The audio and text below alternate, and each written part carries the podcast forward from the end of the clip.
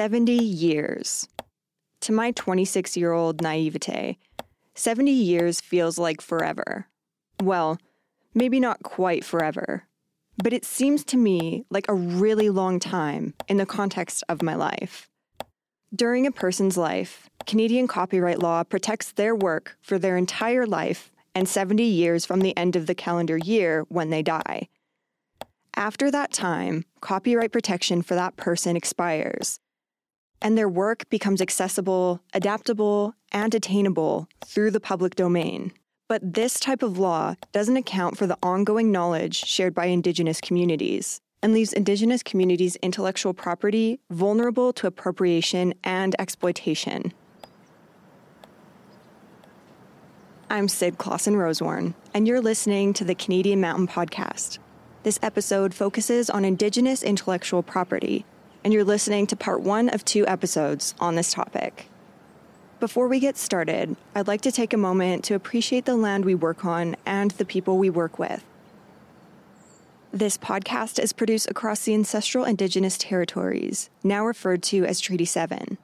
The Canadian Mountain Podcast acknowledges the land where we work on as the home to the Niitsitapi, Iahe Nakota, Tsuut'ina, and Metis peoples. As journalists and media makers involved in Indigenous knowledge mobilization, the collective responsibility of our podcast is to strengthen our relationship with Indigenous peoples through storytelling and partnerships.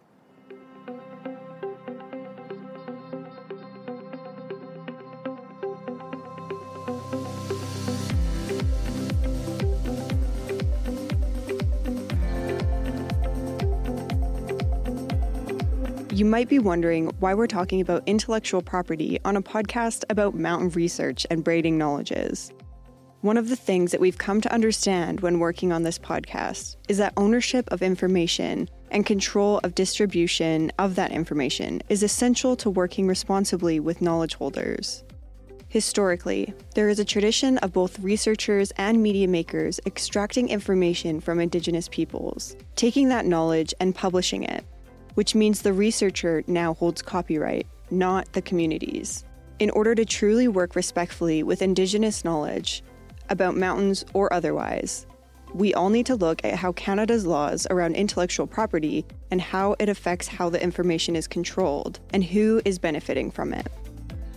In this two part series, Kyle Napier and Saad Iqbal explain their current research project, which investigates Canada's intellectual property laws. In this first episode, Kyle and Saad explain intellectual property, traditional knowledge, and how these systems often come into conflict because of their differing views around information and ownership. Kyle is Dene Nehiyaw Métis from Fort Smith, Northwest Territories. He is a university instructor, specializing in Indigenous language revitalization, social policy, and law communications and technology, and intellectual property. He is also a doctoral student at the University of Alberta in Educational Policy Studies. He is also one of the senior producers for the Canadian Mountain podcast. Saad is a master architect and an international PhD student at the University of Alberta in human geography. He works alongside Kyle on research around Indigenous intellectual property and copyright and is also part of the podcast team in a research capacity. As both of you probably know, one of the practices with the Canadian Mountain Podcast is to introduce ourselves um, and take the first moment of our interview to talk about the land. So, why don't we just take this opportunity? You can tell me about yourself, where you're working, and your connection to the land that you're on. Sazikalni Pjursuli, the Betatine Hesli Kulu Dridzene Kwechon Ostler. Um, I'm from uh, Thebacha or Fort Smith Northwest Territories, or really uh, Thebacha Denende Bayi. Um, so um, below the rapids in um, Denende's hair, where the giant fell from the stars. And today I'm living in Quechon or Edmonton, the big city, as we call it from up north in my language. And so the lands that I'm situated on now are not as boreal as what I'm used to. And so there are a lot of strange plants that I did not grow up around.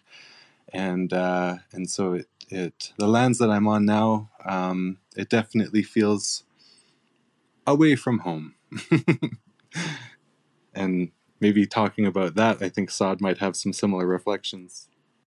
My name is Saad. I'm an international student from Pakistan. I am currently completing a master's in education from the University of Alberta. The city I belong to in Pakistan is called Lahore. It's a beautiful, vibrant city with a lot of historical context. My current residence here in Canada is in the city of Edmonton. I am exploring a lot of um, beauties uh, in the city. Edmonton is a really different city from as compared to Pakistan. Uh, a little bit about my work is that I'm working on Indigenous knowledge and ind- Indigenous research methodologies. In fact, I just completed my capping stone exercise, which was about um, the experience of uh, me engaging with Indigenous knowledge and Indigenous research methodologies. And uh, in my capping stone, I have talked to fellow international students like myself, uh, where I have tried to inspire and motivate uh, international students to learn more about Indigenous histories and Indigenous communities, uh, to get an idea about whose lands uh, we are all on. And uh, it's just one of my research areas. Uh, some of the other research areas that I have been involved in is understanding the importance of Indigenous uh, land based knowledge to tackle climate change and environmental issues. And um, yeah, that's just about it. I guess a really key important part to establish for this particular episode is what is Indigenous intellectual property? So, what's really interesting about Indigenous intellectual property is that there are so many different definitions. So, to ask what is Indigenous intellectual property, um, you're, you're going to get thousands of different answers. So, there are global definitions. I mean, from the World Intellectual Property Organization or, um, I mean, the Canadian government. But I think it's more critical to understand what is Indigenous intellectual property from varying Indigenous communities. And the answer is going to be very different from each community. So some might be more protective of some knowledges, while others would be um, more sharing. Um, some knowledges are up to commercialization, while the others are much more private uh, and sacred. And so the scope of Indigenous intellectual property and the criticalities of uh, the importance of IP uh, go beyond, um, com- I mean, go beyond definitioning um, and more into the abstraction of uh, of, of, skills of, of, you know land as we started in this episode and ancestral relation. And so in the same way that uh, Saad's focus has been around ecological um, remediation and land connection, um, indigenous intellectual property is necessarily sourced from the land in such a way that all knowledge, all language, the worldview, this is all land based. And so indigenous intellectual property is, is um, goes from everything to understanding um, stars, earth, ecological stewardship, the engineering behind a canoe, the different means of making um, moccasins or clothing, how you prepare foods. Um, the, the all of this is bound within a particular layer that Canadian um, IP and copyright fails to recognize, which is protocol. And so, um, protocol in terms of definitioning from the Canadian government and from and from um, you know we, we, in Canada we're subject to the USMCA, which is the Patriot Act. Okay, and and that means that anyone who has um, is deemed as a threat uh, at, at, at a level of terrorism um, is is their knowledge is subject to um, vulnerabilities. So any digitized knowledge is subject to vulnerabilities through the Patriot Act, which means land defenders, um, those who are um, pursuing ecological stewardship, those defending, let's say, Wet'suwet'en or um, Standing Rock or, any type of um, larger land defense participatory protest.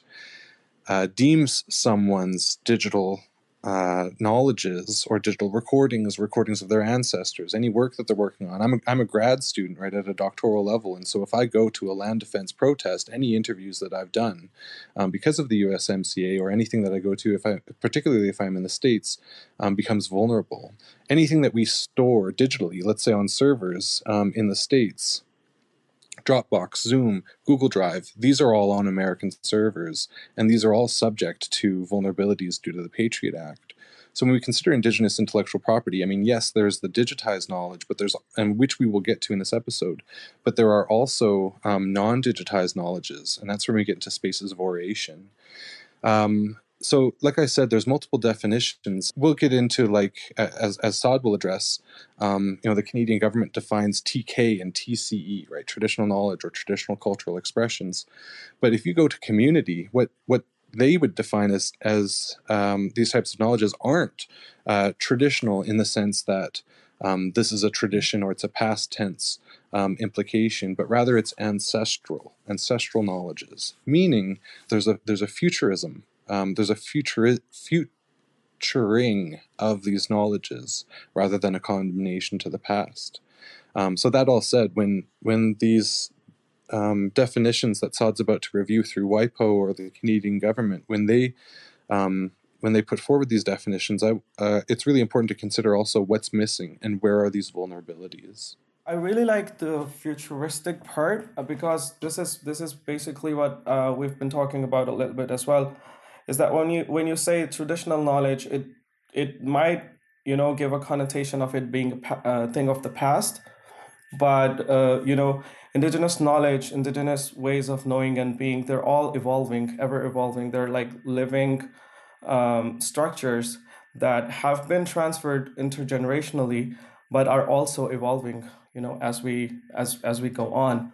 The government of Canada says that the traditional knowledge is the know-how um, skills, innovations, and practices that are developed by Indigenous peoples related to biodiversity, agriculture, health, and craftsmanship. Whereas traditional cultural expressions are defined by the Government of Canada as the tangible and intangible forms in which t- uh, traditional knowledge and culture are expressed in and may include oral stories, artwork, handicrafts, dances, fabrics, songs, or ceremonies. We are also talking about intangible forms and intangible aspects, you know. Uh, so when we talk about intellectual property um, and traditional knowledge, uh, there are certainly some uh, things that we need to be more understanding of. So, for example, how does one protect a song or a ceremony? Or, you know, how does one uh, protect things that have been transferred orally? You know? Uh, i think uh, somewhere along our talk today we will discuss a little bit about uh, you know the intangible aspects of uh, uh, traditional uh, cultural expressions of the indigenous people and traditional knowledge. Um, but to give you a more overview of an international perspective um, the world intellectual property office um, defines traditional knowledge as the creations of the mind such as inventions literary and artistic works designs, and symbols, names, and images used in commerce. If we look at the definition by the Intellectual Property Office of the New Zealand, they have these seven categories uh, in which geographical indications are also included. So, similarly, when we look at intellectual property definitions, uh, like Kyle has already uh, explained, it depends on who you're asking and how you're asking, right? So uh, there is one definition that really uh, makes a lot more sense in a way is the uh, intellectual property how it's defined by the Office of New Zealand, uh, the Intellectual Property Office of New Zealand. They recognize seven types of intellectual property uh, uh in relation to the Maori knowledge, and they include trademarks, patents, designs, copyright, plant variety rights, geographical indications, as well as trade secrets. So, like explained by Kyle, you there's like a lot of ways which uh, through which we can define, um, you know, uh, traditional knowledge or traditional cultural expressions, as well as what an intellectual property might look like. Uh, but as we go along uh, in our today's conversation, I think we'll probably unfold more meaning out of these things. Thank you. Could you tell me a bit about how Indigenous concepts of truth might differ from Western conventions around what truth is? Yes. For, and first, I'd like to challenge even the, the term Western, um, because there's a there's an implication with the word Western that it refers to North America, when in fact it's it's Western Europe and the colonial onto epistemological erasure of knowledges on this continent because of even the, the notion of an assumptive practice of, of thinking that Western applies to this continent, when in fact it's a foreign concept. And so I would I would con- contrast indigenous concepts of truth with settler colonial conventions of truth. And that is a great question. So um, settler colonial conventions of truth seek objectivism um, and they claim to pursue through uh, positivistic inquiry some type of formal, standard, singular, agreed upon truth. And that, I would say, um, based on the languages used in settler colonial conventions of pursuing truth, is quite limited by um, the language and educational infrastructure which seems to validate those structures of truth. So, quite with like with um, the pluralities of knowledges within Indigenous um, intellectual property systems and intellectual systems and protocol systems and spiritual systems, is that um, with regards to truth, um, even just looking at the number of languages in the world, which is an, around 7,000, that, that each language um, contains within it a worldview. And considering the number of indigenous languages on this continent and globally, um, and each which is at risk of that hegemonization because of univer- an assumption of a universality of truth, is that um, I would say that indigenous pursuits of truth and how one comes to validate uh, knowledge and to validate um, epistemologically what is um, what is again yeah knowledge or truth or what is an education and and uh, what is intellectuality? What is what is something that needs to be defined by intellectual property?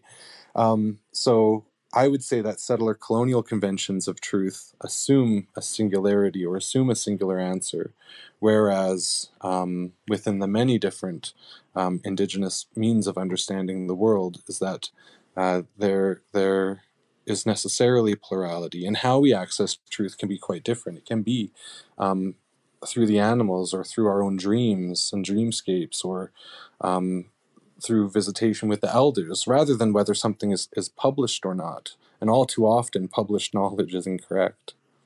Kind of now, what I wanted to get into is a bit of like how indigenous intellectual property eh, interacts with like the copyright law in Canada. And on the government of Canada's website, they have a link to grant applications for the Indigenous Intellectual Property Program, links to varying resources about um, IP, and it also reads the relationship between IP and the protection of Indigenous knowledge and cultural expressions is complex and challenging. Would you explain a little bit about the Government of Canada's response to how Canada has treated Indigenous knowledge systems?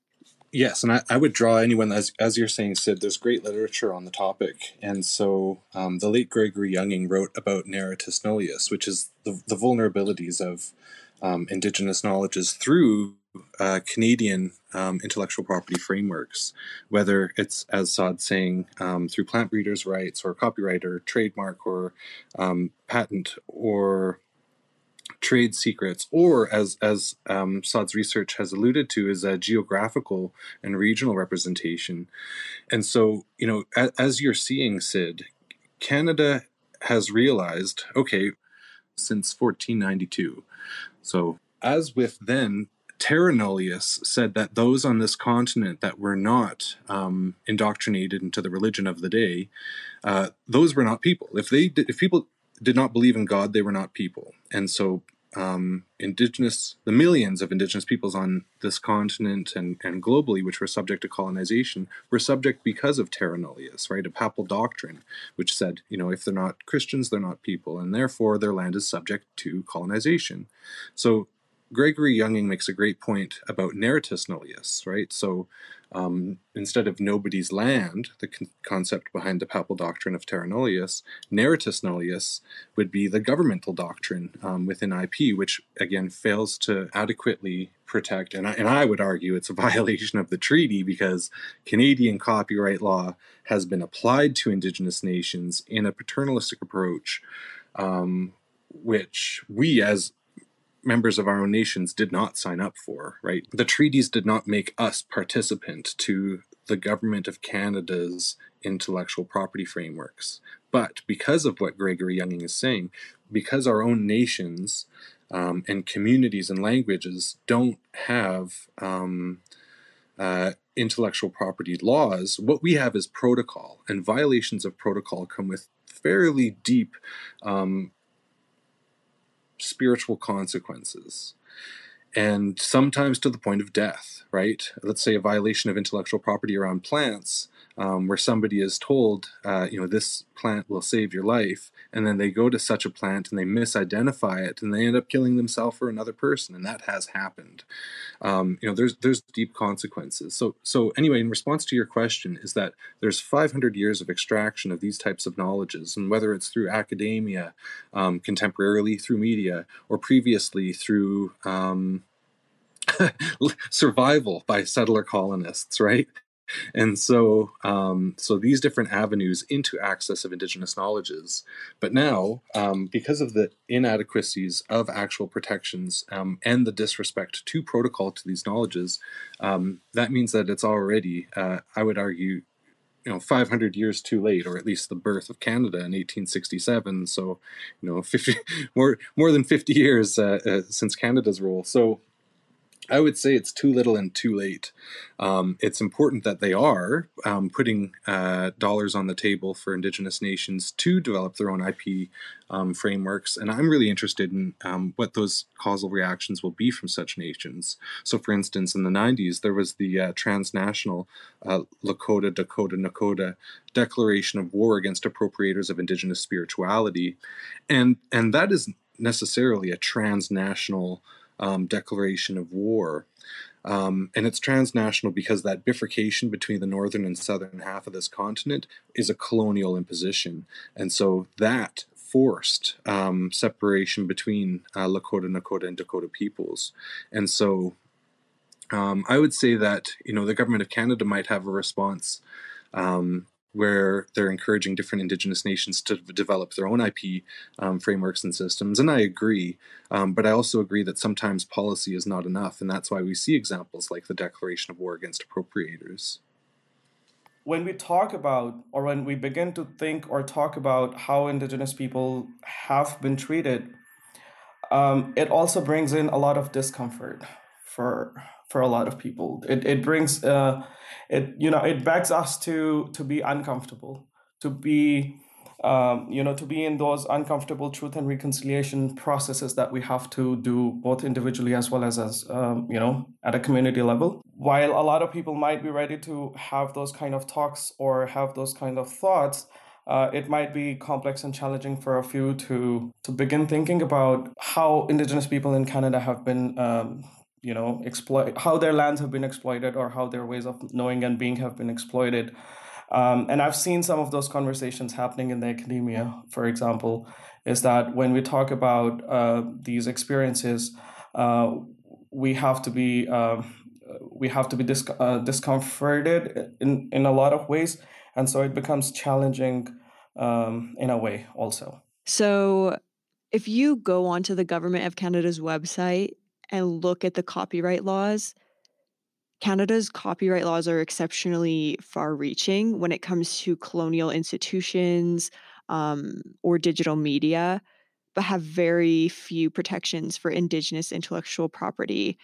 How do Canada's copyright laws fall short in protecting Indigenous IP as they exist right now? So before I begin to answer this question, I want to um, I want to mention that it is really important for us to understand that for Indigenous peoples, um, knowledge is not considered something that can be separated from the community, and uh, therefore the individual relationships and responsibilities are also a part of this uh, separation. Uh, which means that an object, uh, whether it's tangible or intangible, meaning if it's a physical entity or an intangible object, it holds no meaning. Um, you know, it holds no meanings outside of that relationship. And uh, this comes from uh, Younging, Battiste, and uh, Youngblood. And uh, another thing that we need to understand is that indigenous claims, uh, you know, they challenge the individualistic approach of intellectual property rights, and uh, they rather focus on the collective role of the whole group in the creative process, uh, which means that, um, according to Helfer and Austin, uh, it means that uh, acknowledging the contributions of all individuals, you know, uh, that have, uh, you know, made their contributions over generations. There are definitely a lot of gaps in the formal IP systems to effectively protect indigenous knowledge and cultural expressions. For example, the government of Canada explains that we have a lot of um, you know specific laws in Canada to protect IP. Uh, you know these are Patent Acts, Copyright Act, the Trademarks Act, Industrial Design Act, as well as the Plant Breeders uh, Rights Acts.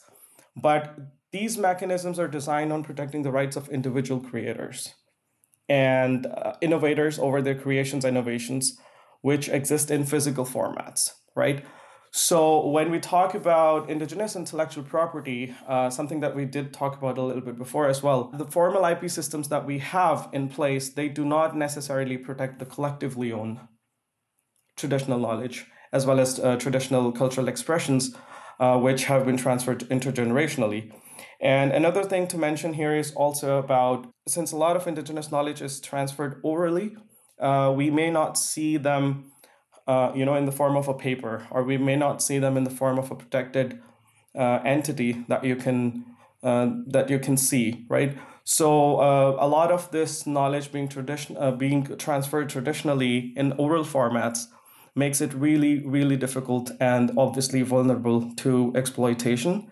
And um, yeah, so these are just some of the reasons why our formal IP protection systems um, do not necessarily protect indigenous knowledge and traditional cultural expressions against exploitation.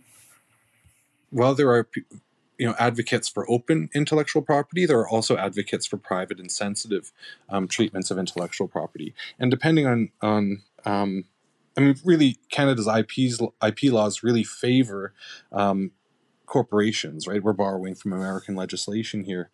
And so um, can I would argue that Canada's laws, as with America's, are not necessarily exceptionally far-reaching, but in terms of um, community uh, intellectual property, as you and, and Saad had mentioned, that is and, and collective um, ownership and rights to knowledge. That is when there are issues and and um, when IP frameworks within the USMCA fail to really truly acknowledge um, and respect uh, and adequately protect, protect those knowledges. I would say there are other shortcomings also um, with protocol. So again, that's the gap that um, Canadian intellectual property frameworks do not acknowledge is that the role of, of um, is that of the role of protocol within community.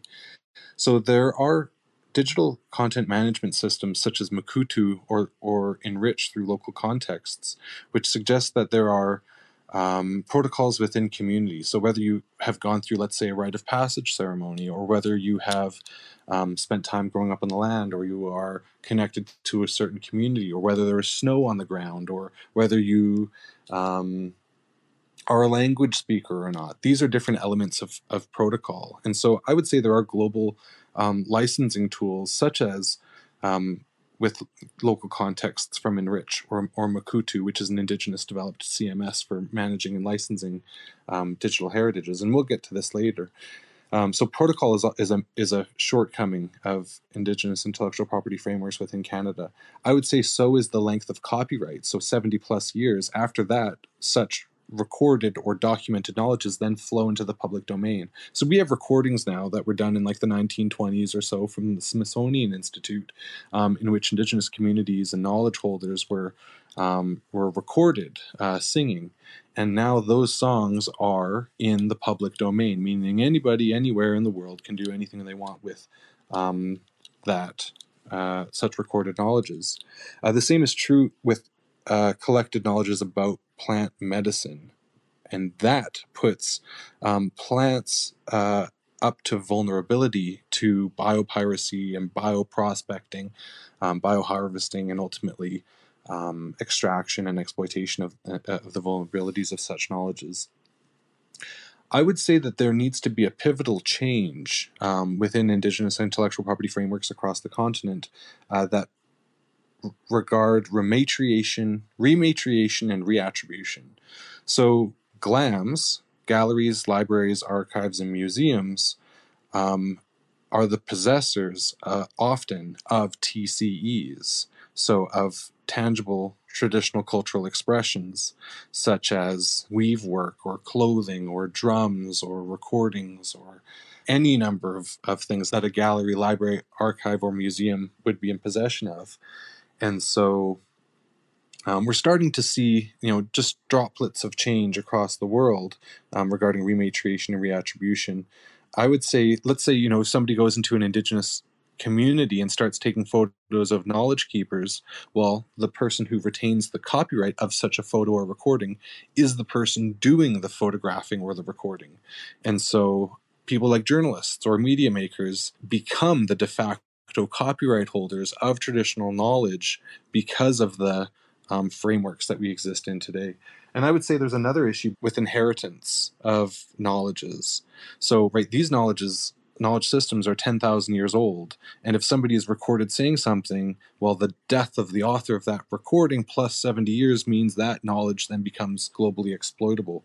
And so it's not only an inheritance system of death and then the flow into the public domain, but also then who are the de facto inheritance of the recordings between the death and 70 years. And so often it's family, often it's it's family giving it to museums or glams or whichever. And uh, and then there are specific conditions over how those knowledges should be treated then. So there's no uniform system for that. It's on a case by case basis. And it's not in favor of um, indigenous knowledge sorry transgenerational indigenous knowledge means of passing on. You know the intellectual property institute of canada um, they recognize uh, three fundamental issues with our uh, you know formal traditional ip systems.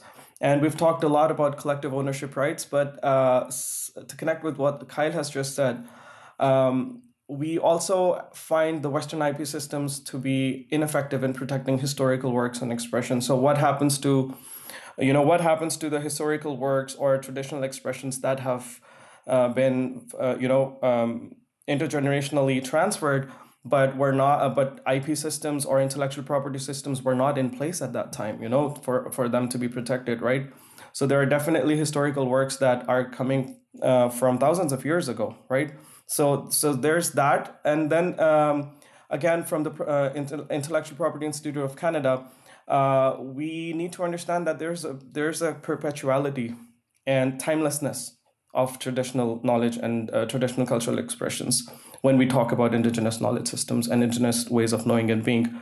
So if you remove that, uh, you know, the character of, uh, you know, the timeless character and the perpetuality part, then uh, the Western intellectual property rights, uh, uh, intellectual property systems would not essentially be, um, you know, able to effectively protect indigenous knowledge systems from exploitation one of the realities of, of non Indigenous folks exploiting Indigenous science is damage to the land, like you're mentioning. And one example of this happening right now, which has different names depending on the Indigenous community, but there's growing concern that this medicinal fungus that's been sustainably harvested by Indigenous communities is now being commercially overharvested and exploited. What needs to happen at this point to right this situation? It very much comes down to um, corporate and capitalistic participation um, to access these types of uh, of superfoods, um, the superfood of the week, and each one then has its own global ecological uh, consequence. So, as with the as with avocados, as with coffee beans, as with rice, um, when these types of foods are then globally commercialized and put on the conveyor belt of larger economic systems, well, they start to begin to lose their connection to the lands upon which they are ancestrally grown. And so with chaga, it's almost like we, as indigenous communities which have this ancestral relation with chaga, we have a treaty with the plant. And the way that we harvest the plant would be quite different than somebody who um, comes from a community wherein they don't have um, these types of you know non-human treaties and non-human protocols and non-human intellectual property responsibilities rather than rights right I mean, we consider the difference between responsibility and right so yes there are many health benefits to chaga but ultimately that's a secret that was let out of the bag.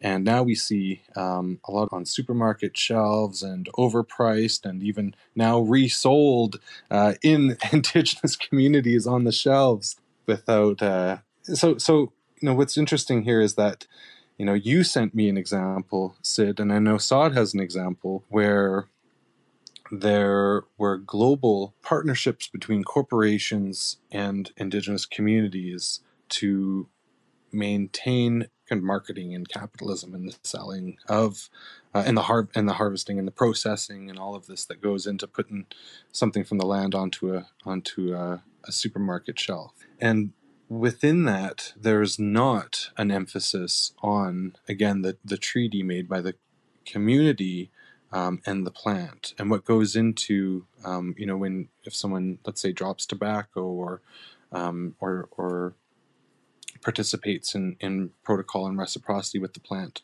Um, rather, it's it's a monetized relationship, and uh, and I would say with that, there's a lot of um, loss in the spiritual benefits of not only chaga. Chaga is just one example of of so many um, different plants which have been uh, um, commercialized, over harvested, and then you know we in our treaty with chaga, let's say um, it's not just with the trees and maintaining you know birch survival, but also um, the ecosystems which best allow for um, birch to thrive. For instance, so um, the full ecological respect, and not just you know as we see with tree farms, not just tons of birch in a row, and and a, a disrespect of, of the fungus inside of them.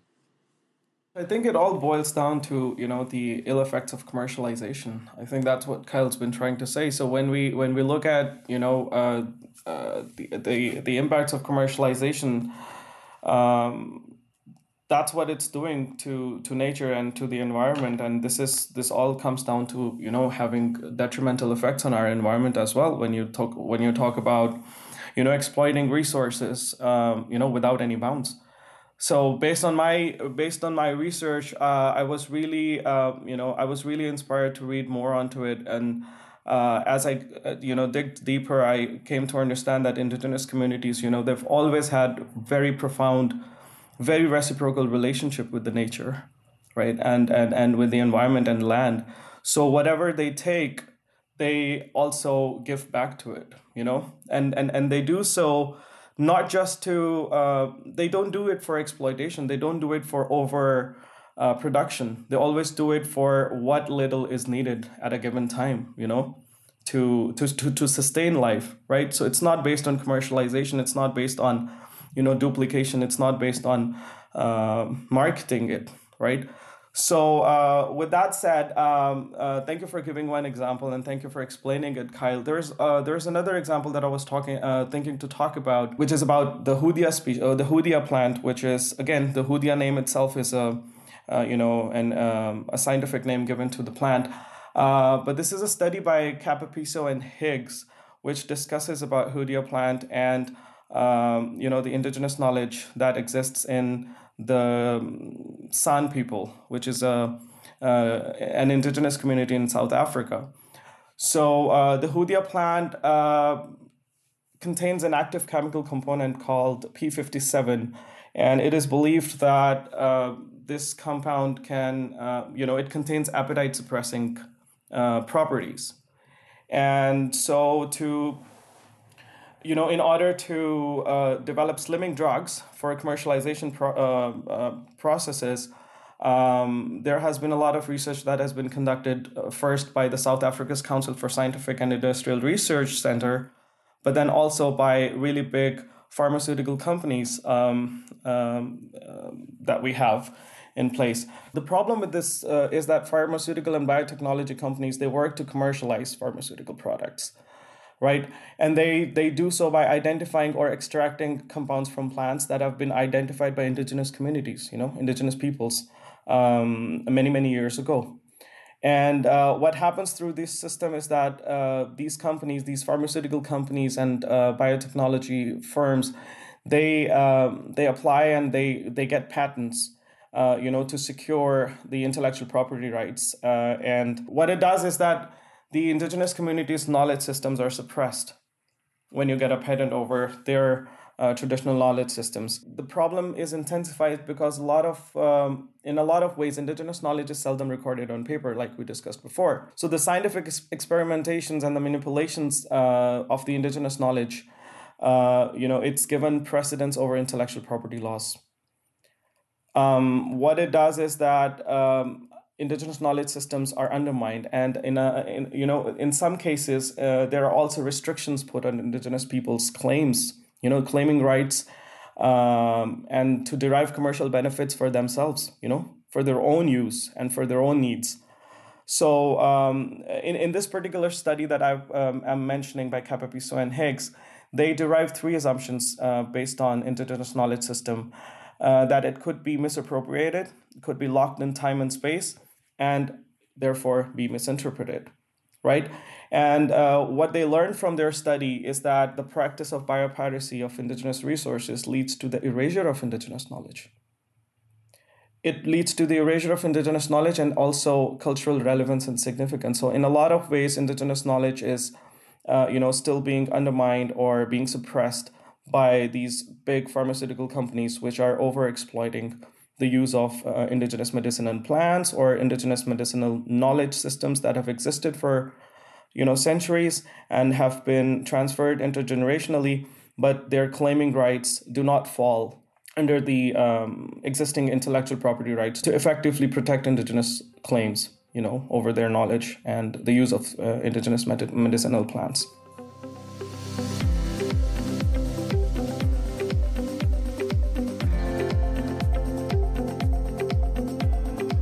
That was Kyle Napier and Saad Iqbal, both researchers and doctoral students at the University of Alberta, discussing their research on how Canadian intellectual property laws can better serve traditional knowledge holders.